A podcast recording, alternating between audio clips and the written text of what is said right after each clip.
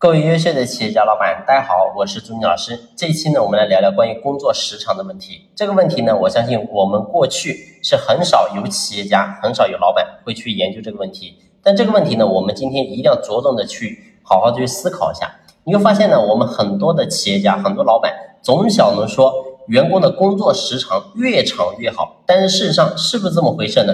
很多企业都崇尚九九六，但是我要告诉你的是，九九六未必。就适合和我们企业，所以一个企业的工作时长其实呢很重要。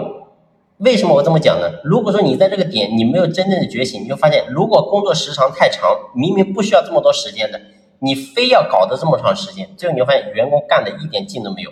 然后如果说这个时间太短，行不行呢？也不行。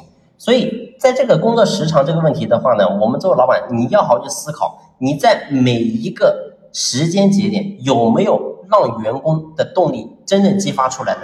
你会发现，尤其是在国企啊，当然呢，我们这里不说具体哪个企业，我们知道就好。你会发现呢，基本上都是存在这个现象，他们都是计时的，也就是说混日子，明明一天能干完的活，他要给你拖到三天四天才给你搞完。所以我想讲的是，这种情况其实在我们很多的中小微民营企业，这种情况也存在。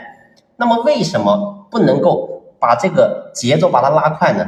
所以核心的根本，我们作为老板，在这个地方你要好好去深挖一下，员工的工作时长一定是跟他所干出来的活，一定是要能够成一个最好的一个状态，这个才是最重要的。你比如说，如果员工工作时长太长了，然后让员工反而，对吧，精疲力尽，然后呢，搞得第二天也没有力气干活，你告诉我这样子有什么用呢？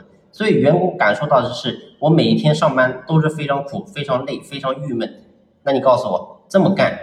它能够有多好效率呢？所以一定是以效率的前提去定我们的工作时间。